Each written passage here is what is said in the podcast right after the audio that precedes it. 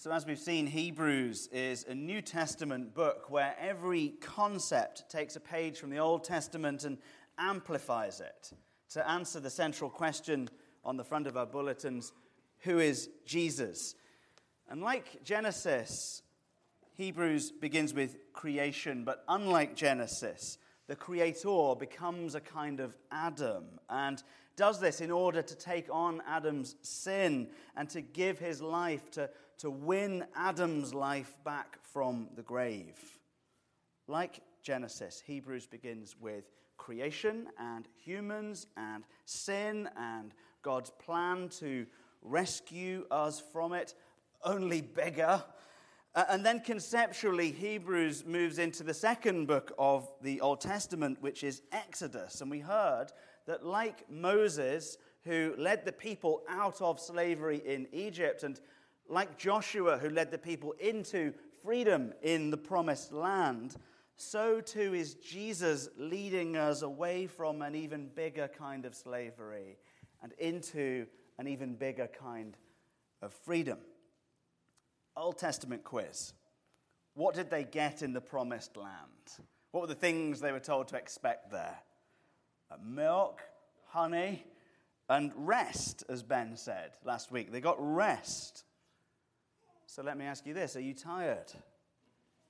Are you worried? Are you stressed? Do you wake up sleepy? wishing that you'd gone to bed just a little bit earlier the night before? And do you stay up late because there's still a few things yet to be done? Has technology turned your bedroom into an office? Do you long for all of the background noise to go away? Does your watch ding to let you know that your phone is about to ding, to let you know your computer is about to ding?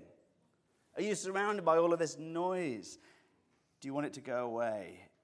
If your answer to any of those rhetorical questions is yes, that is because you have been wired for rest.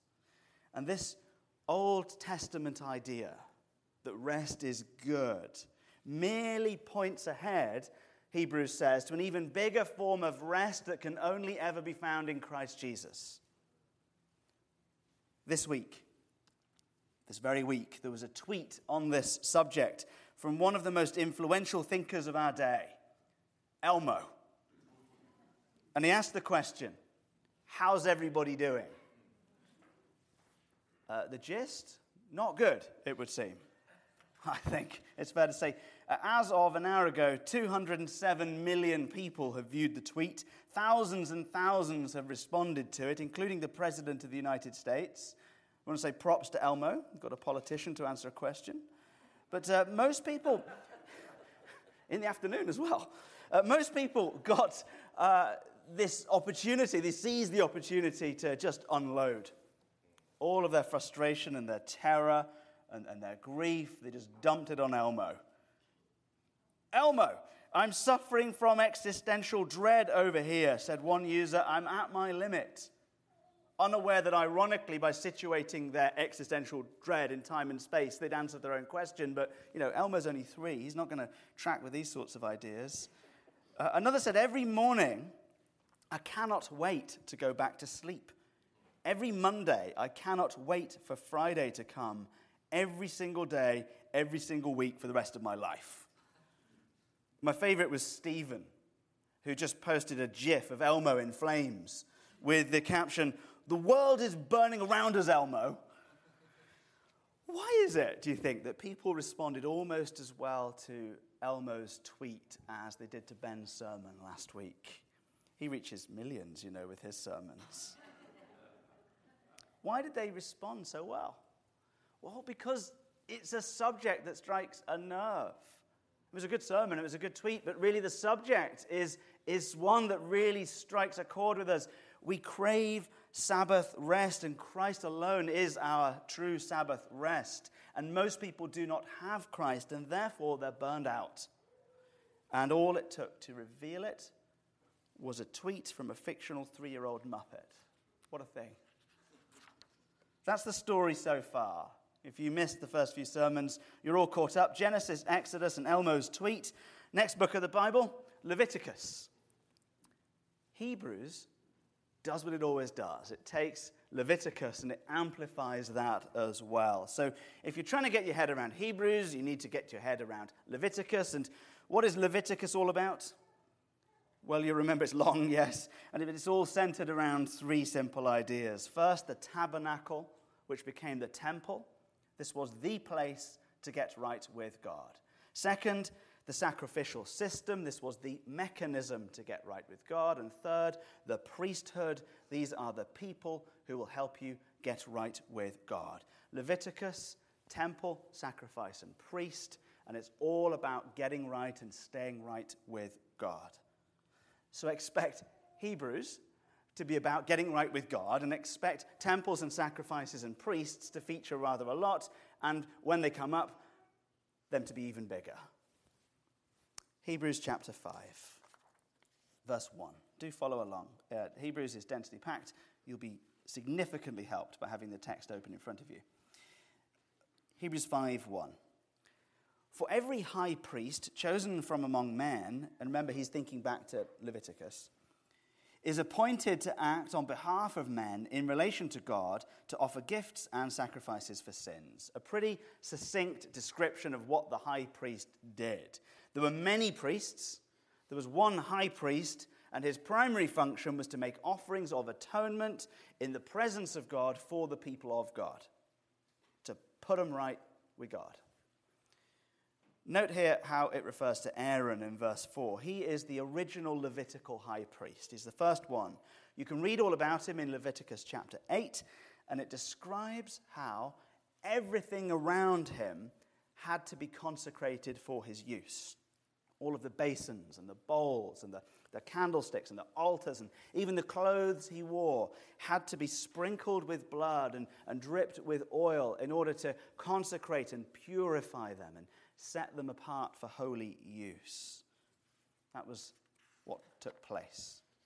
Leviticus describes this sort of thing in intricate, that's why it's long, meticulous detail, because what this high priest was doing was effectively standing between the people and their God, mediating that relationship with them. He became like the pinch point, like the Fort Pitt tunnel of, of, of traffic, where everything flowed through him. It was all about, all focused and mediated through the high priest, and so, of course, it had to be done right. Fascinatingly, even the high priest himself had to be sprinkled and anointed just like everything else. Meaning, for all of his status, he was really just another kind of thing. He was just a utensil. He was a functionary liturgical item just like all of the other things. And so, like all of the other things, he had to be purified because he was not pure to start with. He didn't sort of magic himself onto the scene perfect, but actually, he was just a bloke and he messed up. That is the mindset of Leviticus.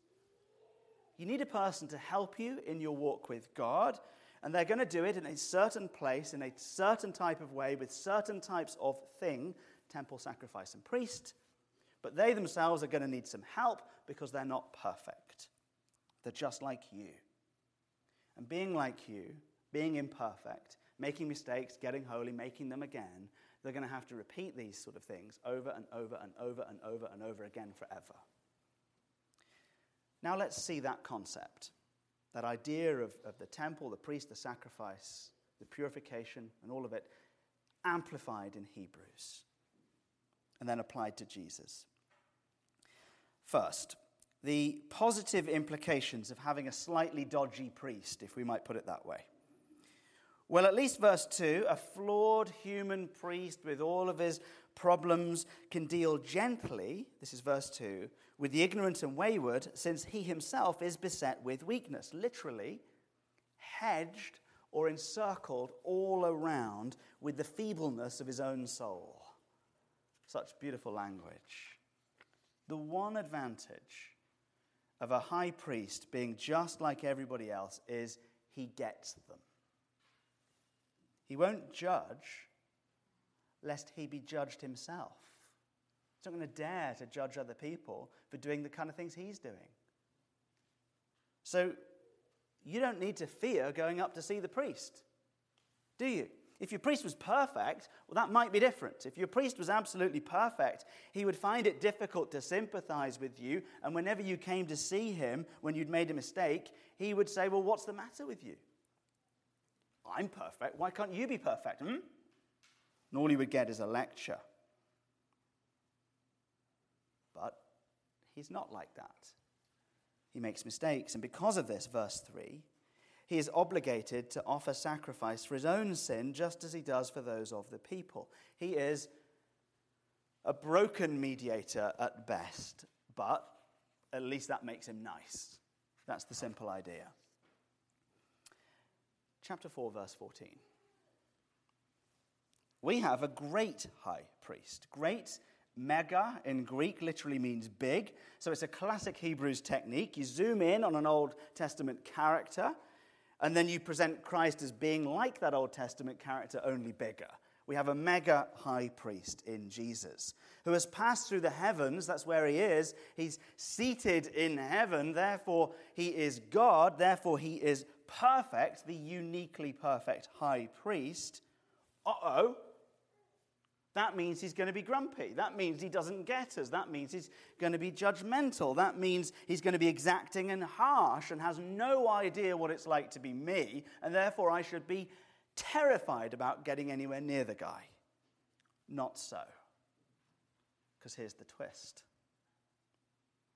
we do not have a high priest who is unable to sympathize with our weaknesses, but one who in every respect has been tempted as we are like the high priest of old, Jesus knows exactly what it is like to be fully human because he is fully human. Knowing the weaknesses of our flesh firsthand makes him compassionate and gracious and approachable and kind, like the old dude. But unlike the old dude, verse 15, he is yet without sin. I suggest this means he knows more about temptation than we do. That he's experienced every form of temptation at every level for every length of time. Like you might say, well, um, I have a problem with, with drinking. So I can sympathize with someone who has a problem with money because, you know, they're kind of similar addictions. But they're not the same. So there's a limit to the sympathy. You might say, Well, I have a problem with drinking, and so do you. So I have a, a great sympathy for you because we're dealing with the same thing, but they're still not the same because we're not the same. Maybe one of you has been doing it for a long time. Maybe one of you has this intense thing. Maybe one of you is a long way through the road to recovery. You're not the same. Your problems are not the same, even when they're very similar. Jesus has been tempted by every sin at every level for every length of time. That means he knows it all. But at the same time, with his mind completely unclouded by sin from a perfect vantage point in heaven as well, he's able to comprehend the nature of that sin in, in a way that is way more universally comprehensive than any one of us could ever comprehend it.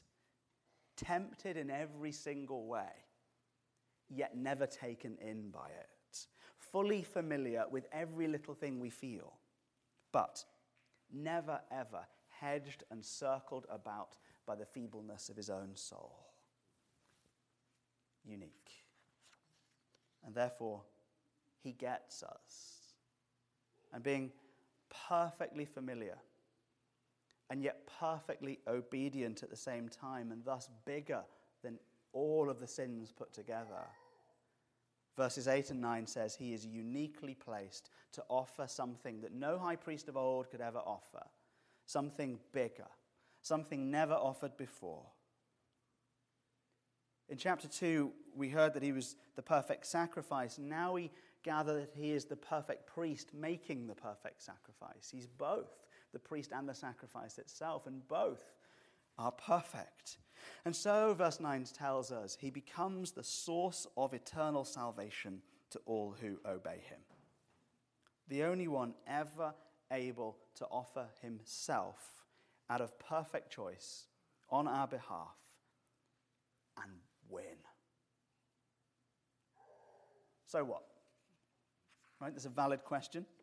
It's not a sermon without the gospel, and it's not a sermon without the so what. And we've had the gospel, but so what? Well, briefly, we've got two so whats. We have two implications of this great high priestly work of Christ. And the first is this it gives us confidence. You can have confidence because of Christ. Look at verse 16. Let us then, uh, let us therefore, that is to say, in light of Hebrews 1, 2, 3, 4, let us then, in light of Christ's sacrifice, with confidence draw near to the throne of grace, as we sung in our opening hymn, that we may receive mercy and find grace to help in time of need. The principal implication of Christ's great high priestly sacrifice of himself is that you may have complete confidence without any ambiguity or uncertainty or, or doubt whatsoever. That whenever we approach the Lord of judgment, who weighs our sins and judges them, we approach him through the mediating work of Christ Jesus, always through what he did. And so the judgment that we hitherto approached is suddenly transformed into grace. It is turned into essentially the opposite. Why say grace twice in verse 16, do you think? Well, it's not a mistake. Ink and paper were precious commodities. You're not going to write grace twice by mistake. It's written twice because we don't believe it. So we need to say it again. That's why. Grace brackets, grace means at our lowest point, absolutely exhausted by the fruitlessness of our own efforts, shamed, and then addicted to the cold comforts of the thing that gave us shame in the first place. So we go back to them and then we feel shamed again. In the midst of that cycle or spiral, if you like, feeling existential dread, we can always find mercy from God. Absolutely, always. And when we find it, it breaks the chains of Egypt that we still carry around with us today. We're still in Egypt, still weighed down, still defiled, still exhausted, still craving a Sabbath rest. And he sets us free in order to rest. Striving cease. We can be confident of that. And we can be confident because our sins were nailed to the altar of the tree by the only priest who ever sacrificed himself and lived to tell the tale. The only one who was ever good enough. You don't die into judgment and resurrect unless you were better than the sin. Uh, before the Reformation, I think many people viewed their churches as though they were still temples of a sort, and uh, their pastors as though they were still priests. And they thought their holy tables were altars, and therefore they thought that their communions were still sacrifices. And there was an awful lot of fear about what might happen to you in a church, a lot of apprehension about church buildings, and what especially would happen to you if you got something wrong. I think medieval Christians were more fearful than many of the Old Testament Jews. And the prayer book's great work, of which this is but a facsimile with a stink bug on it. Look, hello. The prayer book's everywhere. The prayer book's great work, the early prayer book's great work, were to assure a people who were riddled with superstition and weighed down by it that this was in fact a place to find the assurance of grace and to experience mercy. That was really the whole intention of that great work. First implication of the gospel is confidence. You can have complete confidence in the work of Christ. And the second is reverence. Now, that might feel a little bit at odds with confidence, right? You can be really confident you can be super duper confident. You can come skipping into church like a child, even if you are marred by the most egregiously adult of sins. But you must also be reverent at the same time. You know, what's going on here? That's a bit strange, is it not? I've been wondering what ChatGPT would make of that conundrum, and I've not asked it actually, but you can do that. Uh, you know, if you said to ChatGPT, which is just a reflection of the culture of the day, or at least a bit of it. If you said, We are reverent people at Christchurch Fox Chapel. Can you draw me, please, a picture of what reverence looks like, please? What are you going to get? You could tell me, that'd be interesting, actually. What do you think uh, we'd be told about reverence? You know, quietness, um, best behavior, do you think? Best clothes, mood lighting, uh, very slow, somber, serious kind of movements, a lot of shush, no coffee, uh, no public displays of joy or, or grief or anxiety or concern. Absolutely nothing at all like the things that people confess to Elmo. Well, perhaps they confessed to Elmo because they felt they could no longer confess in the church. Have you thought of that? Did you spot how Christ behaved in our gospel reading today? Luke 22. You can turn to it if you like. Shortly before his death, Jesus went away, verse 41. I love this, to his usual place. Isn't that great? He's the Lord of creation. He's got a prayer closet. Like he, oh, he goes there all the time. Just love it. I, you know, it's just, it's not, it's just, it's just the detail is just left there hanging. Like, why, why there? I don't know. It's where he went to, to be with the Father. And he knelt down and prayed, saying, Father, if you are willing, remove this cup from me. Nevertheless, not my will, but yours be done. Uh, the cup, as we've seen many times, was symbolic in Scripture of the judgment of God. Uh, Luke 22 41. And uh, that means he's about to taste the full awfulness of the judgment of God. And, and he chooses it. He chooses to, to drain the dregs of God's wrath. He chooses, wrath, sorry. He chooses to, to, to drain it. We might run away, right, from something like that, from judgment. Or compromise, do a deal. I'll tell you what, let's do half judgment and, you know, maybe take, I don't know, Wednesdays off. Like, you know, something like that. But uh, he does it fully, He does it perfectly. And it hurts him. Uh, in verse 44, it says, being in agony. And I love the Greek. It says, being in an agony. Just feels more emphatic, more definitive, an agony. Like it's more specific. That there's something particular about this form of agony that's, I would suggest, unlike anything else we've, we've had. It's a big agony he prayed more earnestly, and his sweat, note the physical response to the stress. He's sweating. Became like great drops of blood falling down to the ground. And of course, this might just be picture language telling us that the sweat fell uh, like blood falls after a, a grave trauma. But uh, there is a condition where, under enormous stress, actually the blood vessels can, can reach the surface and dilate so much that they break down and, and you, you bleed all over. It is, it is not quiet, it is not pretty. There is absolutely no reserve in Gethsemane. Do you imagine if people came into church and they broke a sweat at the enormity of, of their own sin? They, they, they, they were that honest about what they were going through? That they sweat. And uh, they were feeling an agony so great that they bled on the floor of the church. You know, in some Western churches, if you did that, you'd be asked to leave. A real priest will get a mop and he'd bleed for you. Hebrews 5, verse 7. Hebrews 5 7. In the days of his flesh, he is a human Jesus offered up prayers and supplications with loud cries and tears. He beat his fist on the floor, as Pink Floyd say, to him who was able to save him from death. And he was heard because of his reverence. Biblical reverence has absolutely nothing at all to do with cultural decorum. It has everything to do with our vulnerability before God, whatever that looks like.